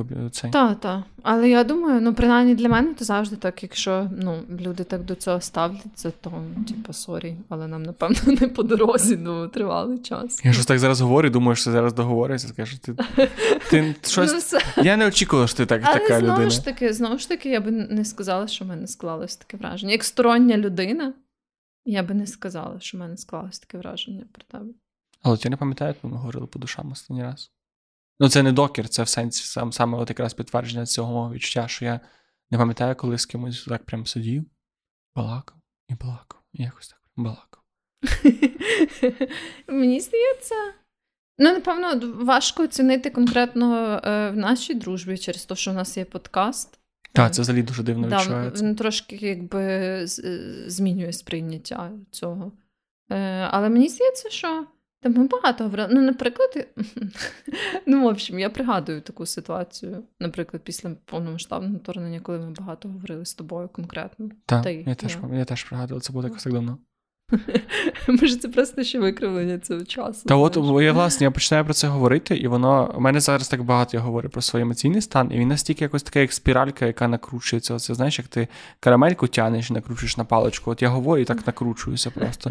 І я такий, а може... Ну я тобі скажу, якщо ти станеш постернічною людиною Добре. перед тим, як перестати дружити з тобою. Це буде останнє повідомлення. знаєш? Ні, ні, я думаю, що так як ми вже багато інвестували в нашу дружбу часу і зусиль то я все-таки постараюсь, ну, знаєш, ем, вивести тебе на чисту воду. Да. Ну, плач, сука. Ну, що-небудь. Добре, я я вдячний, вдячний тобі за це. А, Тому да, але е, ну, я думаю, що це часто люди стикаються з цією такою думкою, що ніби як не хочеться додатково напрягати інших людей. Але знову ж таки, з моєї особистої перспективи, я би не відчувала, що мене знаєш, напрягає що ти там поділився якимись своїми проблемами, бо ну, це якийсь знову ж таки фундаментальний аспект для мене дружби, і мені якби я я очікую, знаєш, що мої би друзі, типу. Що з тебе давно проблем не було. Ні, що вони б no, ну, хотіли, хотіли би, типу, поговорити зі мною про якісь такі штуки. Ну, та це, це, це справді дуже дуже приємно. ще. От, от дивовижно, що усвідом, що це теж момент, е, як це називається, не інтелектуалізація емоцій. Раціоналізація. Раціоналізація. Ага. О, так. Коли ти розумієш, що ти відчуваєш, розумієш, це не, не, неадекватна, не зовсім оптимальна поведінка, але продовжуєш це робити просто. Mm-hmm. Чи ні, от оце той момент, коли ти відчуваєш, що в тебе є раціональний мозок і цей емоційний мозок, і вони настільки бувають розсинхронні, і це навіть трошки лякає. Але дякую, що що дали мені можливість виговоритися. Я сподіваюся, це покращило. Ну, я себе краще, я себе краще почуваю. Це була наша основна мета. Я рада, що ну, насправді я могла дати тобі якусь таку відповідну перспективу. А що я хотіла сказати? Я хотіла. Е, а ми може можемо. Та-та-та, я вже вигрався. Е, я хотіла поговорити. О, все, я згадала про ходіння голим. Ой, я чекав І, е, Мене наштовхнула на цю думку розмова, точніше суперечка, така мінімальна, яка відбулася у нас з моїм хлопцем. Бо ми говорили про ходіння голим не в контексті там того при інших людях там, чи ще щось е, при своєму там партнері або партнерці, а про ходіння голим в присутності своїх дітей. Або, типа, не тільки ходіння голим, а просто якби оголеність твого тіла, як батьківської фігури перед твоїми дітьми, або ну, твої враження дитини від того, що ти бачиш своїх батьків. І в чому полягала наша суперечка? Ну, як не суперечка, а просто ну, ми ми так не не знайшли спільного, знаєш, спільної думки якоїсь в цій темі, бо, е, звісно, що там в нас немає дітей. То це було більше про ем, рефлексію свого дитинства. Да? І, наприклад, в моїй сім'ї всі дуже лайтово ставились до оголеності. Ну, у нас не було такого, що всі голі ходили по хаті. Що, що? Я просто хотів е, сказати, що це великою мірою, тому що тебе була мама і бабця. Так, не було та, може бути. Ну, е, та, так і було, власне, е, я не росла в домі, де були би якби інші чоловіки, uh просто чоловіки. І в нас, ну, знову ж таки, я не можу сказати, що всі типу, ходили голі, але якщо я там. Е, ну, буває таке, що я не знаю, там е, щось треба було подати, там, знаєш, uh-huh. і я заходила в ванну, а там моя щось мама милась. Ну, тобто, це не, не було, типу, щось таке просто дике, знаєш, що я там побачила свою якусь зі своєї родини голим. Типу. І Власне, через то і в мене е, ставлення до оголеності в дорослому житті дуже лейтове. В тому сенсі, що там, коли я ходила в басейн, то я собі, наприклад, від душу до своєї шафки в роздягальні йшла гола собі просто. Ну, бо типу, мені незручно було. У мене був такий, першим, я не ношу там великий рушник з собою, і мені просто, ну, якби простіше, я не бачу в цьому нічого такого. Ну, якби я собі, знаєш, просто собі гола краще пройдусь, мені uh-huh. так зручніше. Вот. І я помітила ще тоді, в цих от часто в жіночих роздягальнях, що є люди, в яких дуже відрізняється це відчуття, бо прям є. Я, ну, Для мене це зовсім протилежне до мого ставлення, бо є прям, наприклад, жінки, які, е, я не знаю, як це у чоловіків, але є жінки, які прям дуже так ховаються, коли вони перевдягаються в жіночій роздягальні, знаєш. І для мене це якось. Трохи неінтуїтивно, бо для мене це взагалі не є якийсь бік-діл. Тобто я там собі, коли перевдягаюсь, я не стараюся якось себе прикрити. Ну, в общем, uh-huh. ти, ти розумієш. От. І, ем, власне, цей аспект ем, такий от був мені цікавий, бо коли ми говорили про це з моїм хлопцем, він був. Е, і, власне, ми говорили про те, як би, наприклад, ми би хендлили ці ситуації, якби в нас були діти. І він говорив про те, що він би максимально ніколи не хотів би, щоб е, там якісь потенційні наші діти бачили його голим. А в нього відрізнялась перспектива, якби у вас був хлопець, якби була дівчина. До речі, ми не обговорили це питання. А це цікаво. Можливо, потрібно буде це ще підняти цю розмову. От, е, Ми говорили так про абстрактних дітей. Ми не говорили це в контексті того, хто це саме був би. І він казав, що там він буквально по пару разів випадково десь бачив своїх батьків е, голими. Зазвичай, знову ж таки, в ситуаціях, коли це було там якось неочікувано. От. І м- він казав, що кожен раз це був неприємний травматичний досвід для нього. А я була така, а чого? Ну, знаєш, ніби як це ж просто голене тіло. Ну, в общем. Але там багато нюансів. Так, так, я знаю. От. І тому е, я, але водночас я подумала про те, що і так само ми говорили той момент, е, що для нього, наприклад, для мого хлопця, е, коли це прям супермала дитина. Це нормально. Це взагалі типу, без проблем. Бо вона не усвідомлює, що це таке. Да, да. А коли вже ніби, але коли не стається мжак, це ти ніколи. Це все, коли воно вже починає таке, а що це в тебе таке? Да, да. Тобто, е, і водночас, якби в цьому вроді як немає нічого такого. З іншого боку, я думаю про те, що ну не знаю, чи я би прям хотіла, якби в мене був, не знаю, 14-річний син, просто типу, щоб він чилив зі мною в роздягальні, поки я перевдягаюся. Ну і от я теж знаю. Та, або або там не знаю, поки ти була в ванні, що він собі там приходив, щось там перевдягався. Так, так. Хоча водночас, вроді як цьому нічого такого нема, а водночас. Ну, не от знаю. питання, коли починає статеве дозрівання, чи варто? Це, але це знову ж таки це питання до, до дитячих психологів, і це Мгм. дійсно, мені здається, має бути дослідження того, чи це якимось чином впливає. Але в такому ранньому віці, от я просто думаю, що в мене як, як в мене було принаймні. Бо я маму свою не бачив голою ні частково, ні повністю не бачив жодного разу в житті. Да? Навіть, Ого. можливо, там десь випадково, ну, в мене немає такої якоїсь пам'яті. Але я пам'ятаю, що моя бабця, коли ми були. Довгий період, коли були дуже малі з братом, то ми спали з бабцею. Мгм. У нас було таке одне велике ліжко, але ми спали там втрьох. Ну, це були дуже ранні, такі прям ранні Мгм. роки. І я, пам... і я чітко пам'ятаю з дитинства, що вона е, спала без, без, без без галтера. Ну, я пам'ятаю її груди, наприклад. Мгм. Але, по-перше, дивно, що я це пам'ятаю. Ну, це, це не є якийсь ні травматичний досвід, ні захопливий досвід, це не вилилось ні в що, але це дуже чітка картинка грудей моєї бабці. Тобто, тобто все-таки якимось чином моїй дитячій свідомості закарбувався цей якийсь особливий момент. Не знаю, не знаю, що про що це говорить. пам'ятаю груди своєї бабці. Ну, але це таке, я мало що пам'ятаю з того періоду, але от саме от прям цю картинку дуже чітко. Ну, можливо, це якийсь теж показник того, що для дітей це не, не так однозначно нейтрально це тіло вони сприймають. Але, Але мені здається, можливо, це через цю цікавість, знаєш, бо це ніби як відрізняється від того, що ти бачиш на собі. теж аргумент. І Але- ти якби не так часто бачиш груди е, просто в житті, коли ти дитина, знаєш, тому можливо це за рахунок Так. цього Ну, от скажу, я не знаю, чи це ну, який момент сексуальність в тому всьому з'являється, і чи воно переноситься Ну, ці діпові комплекси і так далі. Але от е, до чого я вів, що, але, наприклад, мій батько завжди казав, що чоловік перед чоловіком соромиться свого тіла немає. Але перед жінкою можна. Ну, от, так. Ну, тобто, на нас як? Якщо ми там йшли з, з батьком там якусь лазню, то ну, було нормально ходити повністю роздягненим. Я навіть пам'ятаю дуже цікавий епізод з дитинства, коли в мене по сусідству у хлопців був басейн, і ми з ними купалися, а я був доволі повною дитиною. І ну такою прям повненькою. Е, і я повертався, ніби мені треба було перебігти через так, якби вийти на дорогу і перебігти е, через ну, навколо паркану до себе додому. І я не знаю чому, але я перебіг, коли перебігав, я був без е, в, ну, в трусах, в плавках і без футболки, більше без нічого. І я біг, і я руками е, закривав груди. Теж не знаю, звідки це. У мене перше було такі вже. Типу, я трошки соромився того, що я повний. Мгм. І я бачив, що це роблять часто там жінки з грудьми е, в всяких фільмах. І я. Ну, я так не знаю, чому я так зробив, не знаю, що мною керувало.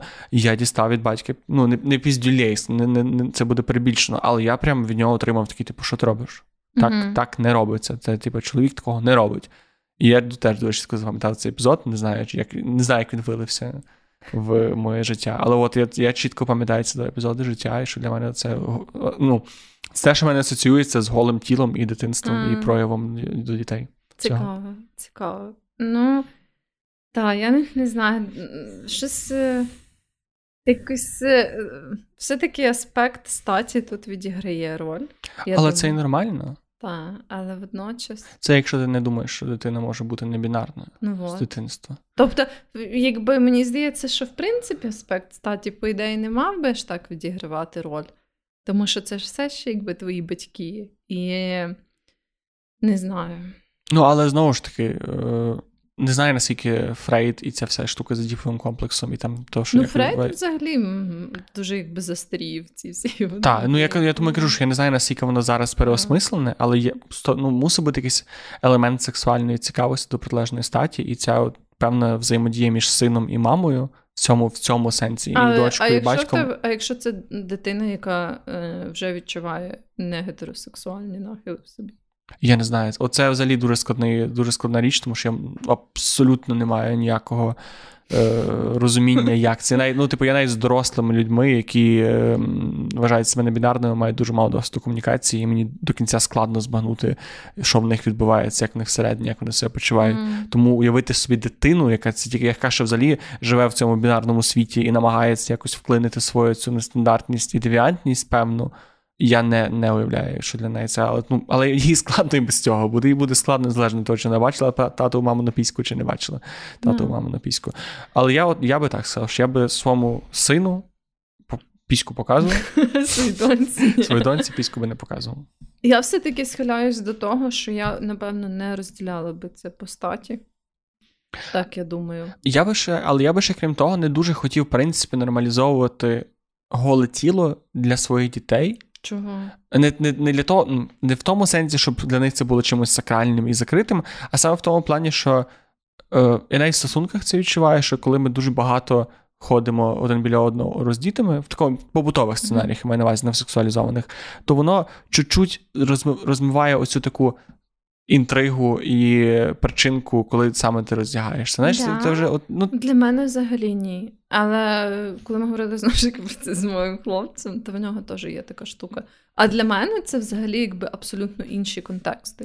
Ну от я теж про це думаю, що напевно немає якогось загального визначення. Я думаю, що це все одно питання комунікації твоєї з дитиною, як mm-hmm. ти її вибудовуєш, і мож, я думаю, що в тебе може бути умовно син з певним складом характеру, біля якого тобі це буде комфортно, і інші, mm-hmm. які ні. Тобто, це можливо навіть не питання статі, а питання конкретно поведінки конкретної може дитини. Може бути, да, може бути. Ну цікаво перед тим як.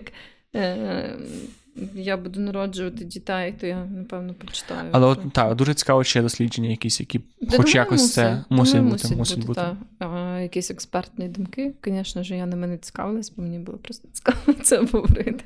Це дуже цікава тема, насправді. Оце, тут я от, мені подобаються теми, в яких я розумію, що я не дуже далеко від якоїсь однозначної. Якщо у вас є діти, а я знаю, що в нас є принаймні один слухач з доньками. Да, е, з донькою, здається. Донькою? Та. А, можливо. Ні, у нас є ще один слухач з доньками. Да. Угу. Добре, в нас є два слухача, в яких є діти, як мінімум. Тому, якщо ем, що, то поділіться з нами, як ви ставитесь до цього питання і як у вас в сім'ї це працює. Бо мені дійсно цікаво. Мені теж. Ну, це це прям, я думаю, що погулю сьогодні ввечері. Я ще хотів поговорити теж питання таке батьківства і материнства, батьківства але вже в дорослому віці, не пов'язано з голим тілом. Е, в чому ситуація? Маленький дисклеймер. Я дуже люблю своїх батьків, і хоч ця ситуація мене неприємно вразила, вона абсолютно не відображає якусь моє загальне ставлення до моїх батьків. Бо мені часто здається, що на подкасті говорять, так, ні, у мене батьки якісь кончені, хоча це абсолютно не не відповідає дійсності. В чому справа? Нещодавно в мене був день народження. uh І моїх батьків зараз дуже дохуя на їхній голові. І при тому всьому, що я абсолютно від них не очікував ніякого подарунку. uh Але особливість мене і подарунків до мене, що мені дуже легко її дарувати, тому що моєї дівчини кожного року, вже третій рік, вона що спільно є вішліст, і ти можеш її запитати в момент, і вона тобі скаже: ахуєнно подарунки майже в доволі великих ренджах, які можна мені купити. І мої батьки цього року. Минулого року я не пам'ятаю, що це було, а цього року вони просто такі, типу, дали мені суму грошей, причому це було так дуже, дуже так, знаєш, коли тобі так даруєш, що аж трошки незручно. Mm-hmm. І це невелика, невелика сума, не маленька сума. Це просто ніби цей подарунок грошей від батьків. Мене щось дуже сильно зачепив цього року. Да. І я просто і зачепив мене найбільше тим, що ну, мене мене так сумно, що мої батьки не цік... не, не знають, що я за людина, і не можуть мені підібрати подарунок. Або хоча б мені саме оця від, від, відсутність уваги мене дуже сильно пригнічила цього року. А, а думаєш, ти би так само це сприйняв, якби хтось з друзів подарував тобі гроші? Mm, не так само, тому що все-таки це батьки. Але я завжди зараз сприймаю подарунки грошима частіше, як таку штуку, типу. Ну, я стараюся сам дарувати гроші, хіба якщо я не знаю, що хіба якщо знаєш, людині це треба. Тому що для мене зараз подарунок це прояв моєї якогось такого. Я навіть стараюся, що людині вішліст, mm-hmm. не дарувати по вішлісту, якщо добре знаю людину, тому що я хочу показати цій людині своїм подарунком, що я знаю цю людину. І mm-hmm. і я обожнюю, коли мені дарують речі, про які я не знав, що я хочу, але я хочу. Mm-hmm. І тому якось і, і саме від батьків чомусь мене це дуже цього разу зачепило. Ну так, я розумію. Я насправді е, теж в основному я стараюсь не дарувати гроші. Е, але цього року я дарувала гроші двом людям на день народження. І е, перший раз я дарувала. Е, мені, до речі, навіть більше подобається, коли мені дарують сертифікати, знаєш. Бо сертифікат для мене це прям теж прикольний подарунок. Ні, це сертифікат. Я не я не вважаю сертифікат чимось схожим на гроші. Тому ага. що все-таки це не гроші, це просто подарунок з мом... з моментом того, що ти до кінця знаєш, що саме з цього подарунку тобі треба. Ну ну да. Тобто, ем, в общем, суть в тому, що ем, це я дарувала гроші один раз подрузі, в якої був день народження прям незадовго, точ, да, незадовго після повномасштабного вторгнення. Мгм. І я щось тоді м, якось важко було оцінити, чи їй більше там знадобиться якісь там. Ну не так, це був такий приколяс, період. Да, да. Е, чи прям гроші. Плюс я знала, що в неї там така не найвища ЗП, тому я вирішила подарувати їй гроші. І моїй мамі я теж дарувала гроші цього року, бо вона сказала, щоб я подарувала їй гроші. Ну, але бач, але от це інше. І мене Та, та, найбільше мене злить в собі те, що мене це злить. Ніби я в, своїй своїй а голові. ти не хотів їм про це сказати? Ну, блін, ну це я. Мої батьки дуже, дуже такі, блін, протектів, я навіть знаю, як це українською сказати. Вони Охоро... Охоронні. та, але вони не мене оберігають, а себе. Вони Ага. дуже бояться критики. Їм Ага. не можна казати. Їм, їм- я не знаю, можливо, через те, що не поїхали, вони були довго часу на заробітках. І в них після цього склався такий, е, таке, ну, я не дуже обережно кажу батькам, що мені щось не подобається, тому що вони дуже боляче сприймають, Ага. зразу падають в таку захисну реакцію. Тому я вирішив, що це ну, для них це буде дуже. Мгм. Тому що вони навіть вже в процесі цього, це теж це те, що додавали, вони навіть в процесі цього таки казали прямо при мені з братом моєму, що блін, а чому ти нам не сказав? Може, ми щось разом. І це от був такий такий, відчувався цей такий вайб, що в них, типа, не було не до того. І при тому, що я ну, не дійсно було на того. Моя мама зараз поїхала в Іспанію, поїхала в Іспанію, і в тата зараз зовсім інші штуки. Але все одно, от мій мозок такий, блін, це, Мгм. це обідно. Тому так, я не знаю, що. Ну, тобто, я єдиний мій якийсь аргумент це прийняти і зрозуміти ситуацію, але якось от хотілося це сказати, бо мені якось так. Я розумію. Ну, я можу тебе зрозуміти. Мені здається, тут просто. Напевно, варто не зациклюватись на тільки одній цій штуці, знаєш. І... Це просто для мене прояв оцього втрати оцього зв'язку. От що мене Мгм. найбільше лякає. Мене, ну, бо мені, по суті, байдуже на той подарунок, на суму цього подарунка і Так. цінність. Мене от тільки лякає оце бачити, як ми втрачаємо якийсь певний зв'язок з батьками. Мгм. І при тому це для мене найгірше в тому аспекті, що ми тільки недавно його почали відновлювати. У нас було під час школи доволі складні стосунки, частково через те, що я розповідав про те, що їх не було довгий час. А потім, от в нас тільки почали складатися такі відносини, і я вже відчуваю, що мені і близькі, але в той же час, типу, ця прірва. Я прірва- думаю, зараз просто і час такий, знаєш, який не Це все на купу. Це да, все на купу. В них купа проблем, в мене купа Мгм. проблем, в нас, як українців, купа проблем. Да, да. Я впевнена, що це все одно, знаєш, це як навіть з тими дружбами, тими самими так буває, що ти віддаляєшся від людини на певний період часу, а потім ви знову починаєте близько спілкуватися. Я думаю, оці такі хвилі віддаленості деколи просто Ну, але є прийняти. емоційна віддаленість, а є така контекстуальна віддаленість. Я не знаю, як це пояснити. Ну, тобто, ти можеш. Ну, наприклад, моя мама не слухала жодного мого подкасту, і ну, це нормально, я не очікую від неї цього. Але вона навіть не розуміє, що таке подкаст. Мгм. Тобто вона настільки не розуміє мій контекст і моє життя, Мгм. що це робить між нами просто. Тобто вона навіть не знає, що таке подкаст. Мгм. Вона навіть не знає, що існує такий вид контенту. Вона навіть не усвідомлює, що є півтора годинні відоси, де я розказую про те, яка вона мама. І може це і добре. Може, це може вона навіть усвідомлює, просто не каже мені, що було би прикольно, але трошки дивно. Але ні, напевно, краще б цього не було. От. І от, власне, от ця прірва між мною і моїми батьками мене дуже засмучує, бо вона ніби.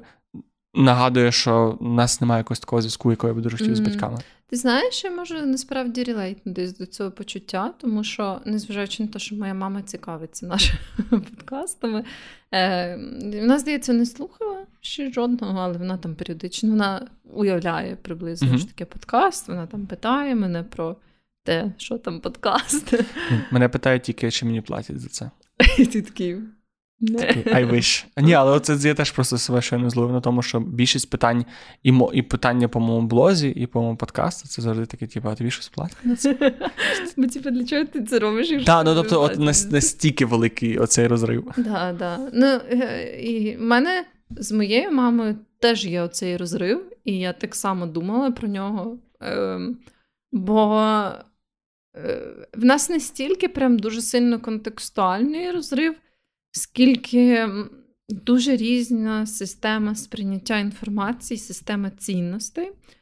І моя мама з тих людей, які дуже погано толерують думки, які не співпадають А. з її системами цінностей. Тобто, в нас виходить така трошки однобічна ситуація, коли е, більшість часу я приймаю якісь її дивні погляди на життя, а вона е, мої ні. Мгм. І м, від цього ну, дуже важко насправді. Ну, дуже важко, от е, якраз таки повертаючись до теми щирих розмов, в мене дуже давно не було щирої розмови такої з моєю мамою.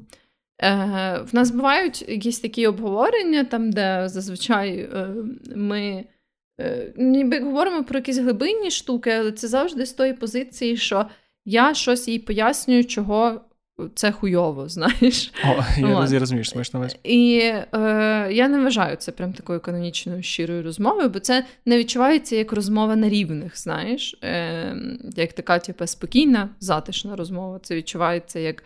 Ем, така ну, около конфлікту. Ти ніби мусиш захищати своє право бути та, собою. Так, так, так. От. І я думала про це, що е, ну, я пам'ятаю, знаєш, це відчуття в дитинстві.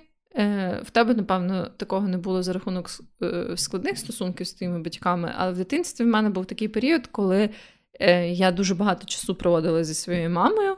І за рахунок того, що в мене не було своїх поглядів на життя, бо я була мала, то ну, майже завжди ну, ми були якби в синхронізації uh-huh. такій життєвій разом, знаєш. І я пам'ятаю, що тоді мені дуже подобалось спілкуватися з моєю мамою, прямо от на таких рівних розмовах. І е, тоді я прям дуже це любила.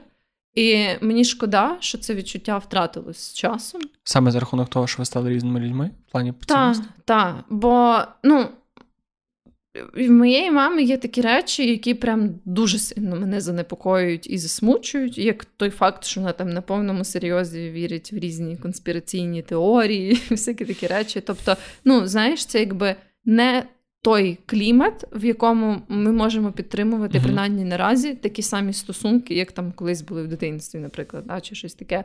І ну, це викликає в мене певне почуття смутку, що це якби що такого плану спілкування вже якось неможливе між нами.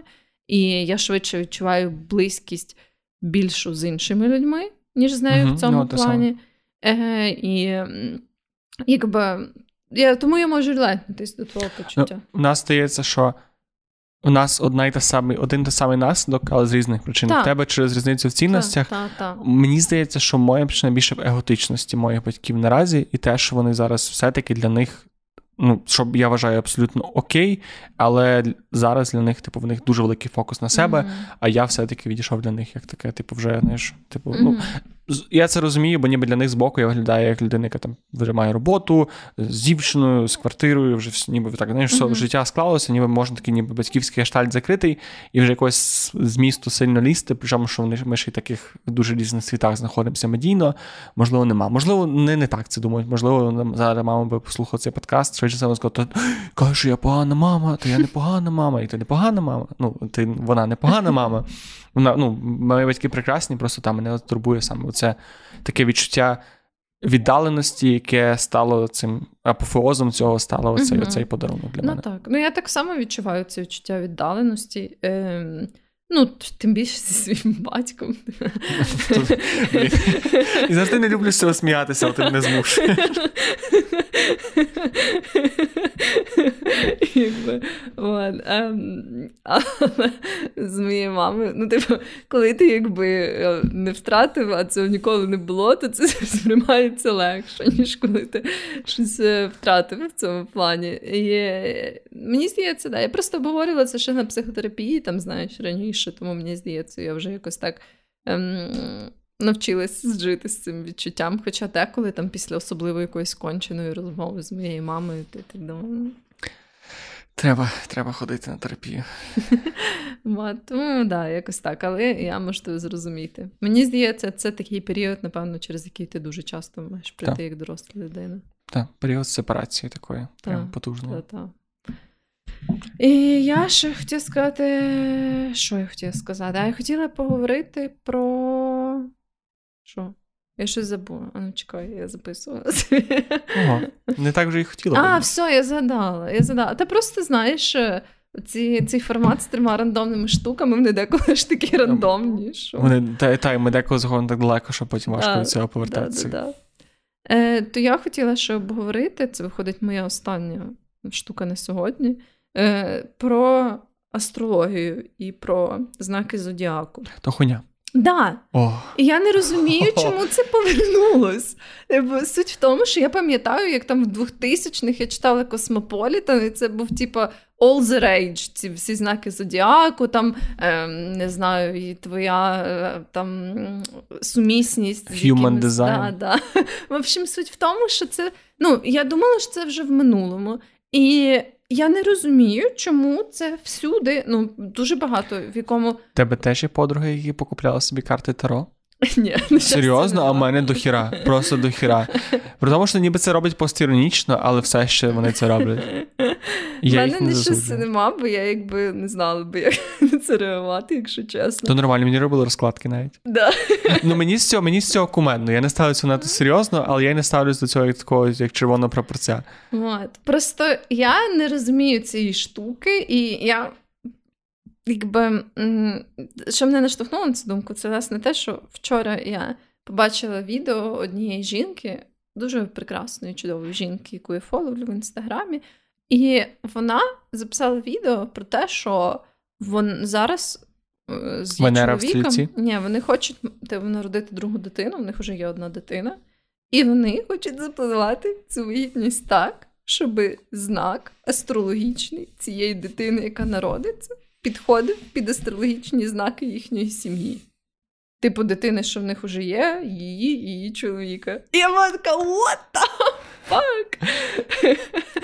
Просто що? Ну, якби я не засуджую, коли люди собі такі по приколу, коли вони вже подивились всі серії Too Hot to Handle, вони такі думають, а який там в моєї дівчини е, Наталки да, е, знак Зодіаку. Хочу подивитись на сайті сумісність по знаку зодіаку.ком, чи ми сумісні. Я таке не засуджую. А коли люди купляють натальні карти за 300 баксів? Тоді це трошки засуджую.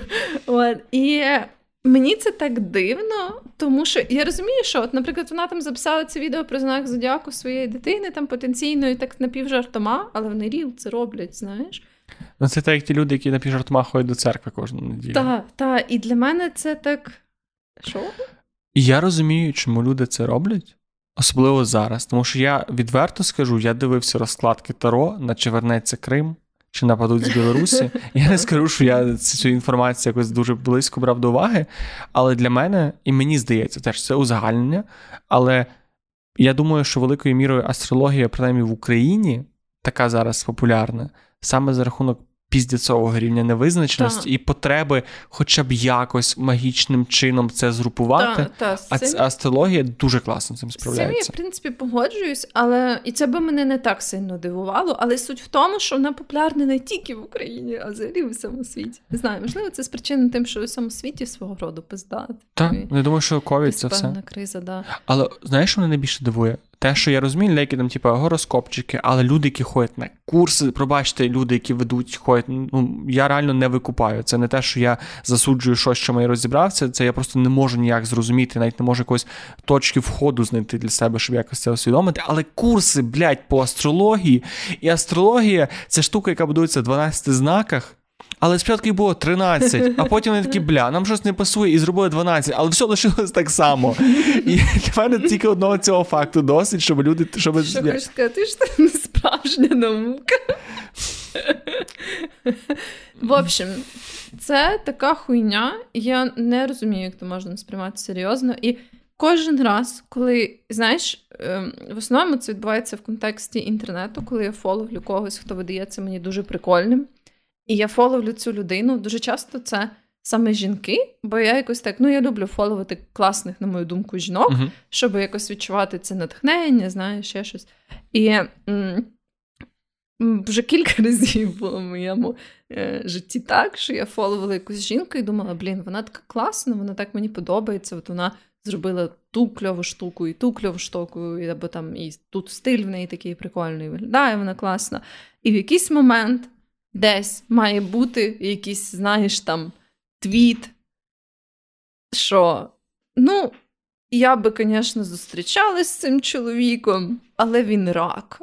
Я з раковою ніколи не маю справи. Або там я так слухала англомовний подкаст, відомий. Він називається Guys We Fact. І це прям човішки, які ну, в плані якогось такого секс-позитивного ставлення до жінок. Вони зробили прям надзвичайно велику роботу своїм контентом, дійсно дуже велику. І в моєму житті теж. І я так ними захоплювалась. Ну, не всіма, звісно, їхніми думками, але багатьма їхньою роботою, тим, там, який формат вони придумали. І потім вони мусили записати е, окремий епізод, там, де якась астрологиня розказує їм їхні оці якісь е, розкладки. Да. І там такі, знаєш, е, ну, м'яко кажучи, дуже загальні були штуки, які би я так само про них могла розказати, послухавши 10 випусків їхнього подкасту. Типу, от ти така сильна жінка, але деколи ти страглиш з тим щоб показати свою вульнерабільність. Це я. Це я. Я буквально на подкасті сьогодні це казав. Вот, тому якби це і вони такі на повному серйозі. Та, та, вау, серйозно? Це ти поняла про мене? Нічого собі. Oh my goodness, це ж дійсно я. Це тупо я. То, що ти зараз розказуєш, це тупо. І більше я. ніхто. Да. Я і більше таких Більше ніхто. І це мене кожен раз так виносить. І в мене, знаєш, частинка вмирає просто, коли я бачу такі там твіти, сторіса. Але це так безобідно. Да, ну, принаймні, це безобідна штука. Хоча. А, ні, але ну, частинка мене все ще вмирає. Я просто я кажу, я в якийсь момент просто для себе сказав, що ну це просто кек. Але в мене була схожа ситуація з е, раптовою популярністю Мі... Міладзе, перепрошую, що я його помиляю. Oh Але ти пам'ятаєш цей період, це та, було до повномасштабного та. вторгнення. Це коли... був, це був самий незрозумілий. Тому що люди перш такі постіронічно почали слухати Міладзе. І ти такий, ну, типа, кек, тому що це музика, яка блядь, для мам, мам-мам. А потім почали ходити на нього на концерти, а потім він став популярний, а потім вони Міладзе досі в українських топ-чартах залишається. Типу, і ти такий, то це був це ви за постіронічністю ховали реальний піздець. І mm-hmm. зараз в мене схоже з астрологією, тому що ніби я такий, ну окей, ну купила карти Таро, мінять розкладки робили, це прикольно. Ну, типу, це знаєш чисто як як гра. Але потім такі люди курси курси по астрології. Люди, в мене є знайомі, знайомі дуже далекі, які заробляють тим, що складають human design. Ну, пробачте, кажу, я відкритий для певної якоїсь критики стосовно цього, і, можливо, я щось не викупаю. Ну, я намагався я викупити. Відкрита. Я намагався викупити, і я не викупаю досі. Хуйня. Та? Типа, це псевдонаукова хуйня, це як гомеопатія. Ефект плацебо. І мені здається, що це ще дуже грає на те, що ти обожнюєш слухати про себе. Да, і оце, да, от мені здається, що ці всі гороскопи типу, наперед. розкажи, яка сильна це реально жінка, прикольно. як я революціонізувала цей світ, звісно. Ти хочеш це чути? Але в мене стоїть паттерн скачаний на телефоні, насправді вже довгий час. Він мені деколи присилає рандомні по місячних Сука, фазах. Цей паттерн, блядь. Мене дівчина заставила, якщо. Але, але воно ну, воно дебільне, але типу, ти не сприймаєш це як щось серйозне. Просто ну, типу, він такий, о, в тебе період відновлення. Я такий, о, дякую. Все.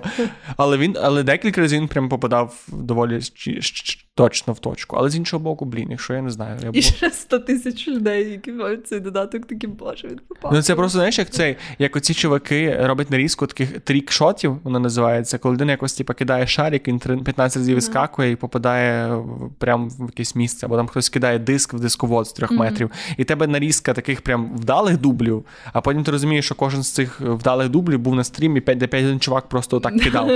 Це рівно той самий ефект з астрологією. Ти раз він раз попав, і ти такий о. Ні, ну це точно. Це точно, так.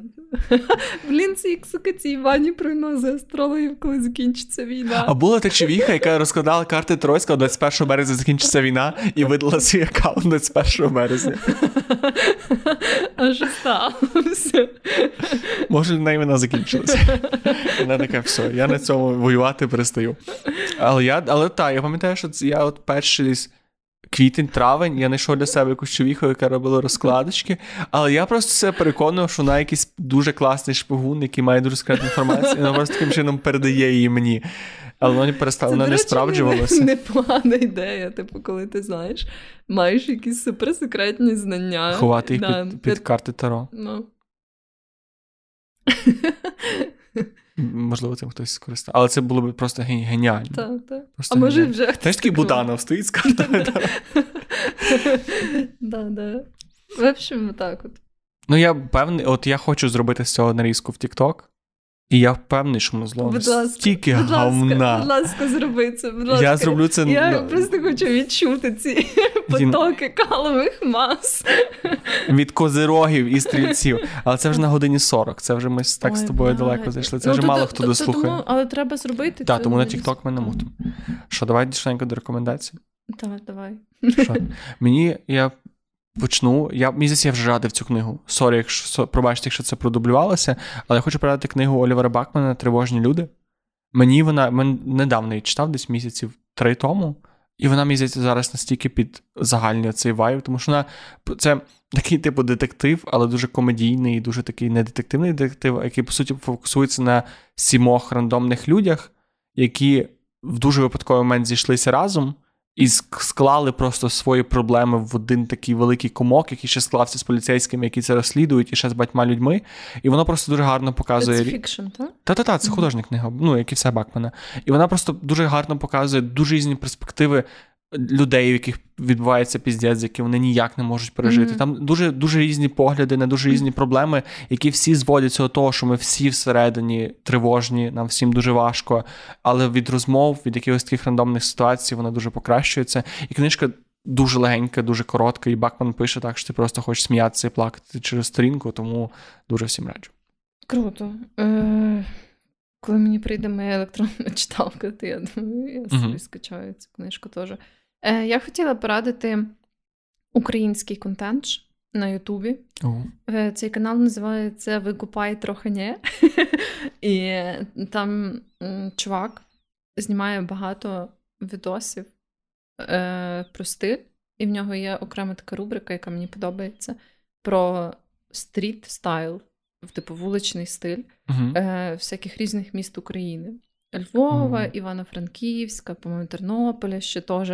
І він якби, ну, є оцей такий подібний формат відосів. Він не те, що прям супер унікальний, але м, чувак сам м, такий харизматичний, плюс е, він там задає такі прикольні якісь веселі питання людям, окрім питань про А, а це вуличні інтерв'ю. Так, так, так. Ага. А в нього є ще це одна рубрика, але в нього є ще відосики, там, де е, він розказує щось про одяг не в форматі вуличних інтерв'ю, а просто Мгм. так окремо, там, ну, грубо кажучи, сидячи там в себе в хаті. Вот, тому прикольний канал. Е, знову ж таки, я вже говорила про канали, які пов'язані там з одягом, стилем, які е, ведуться жінками, більше для жінок, про жіночий стиль.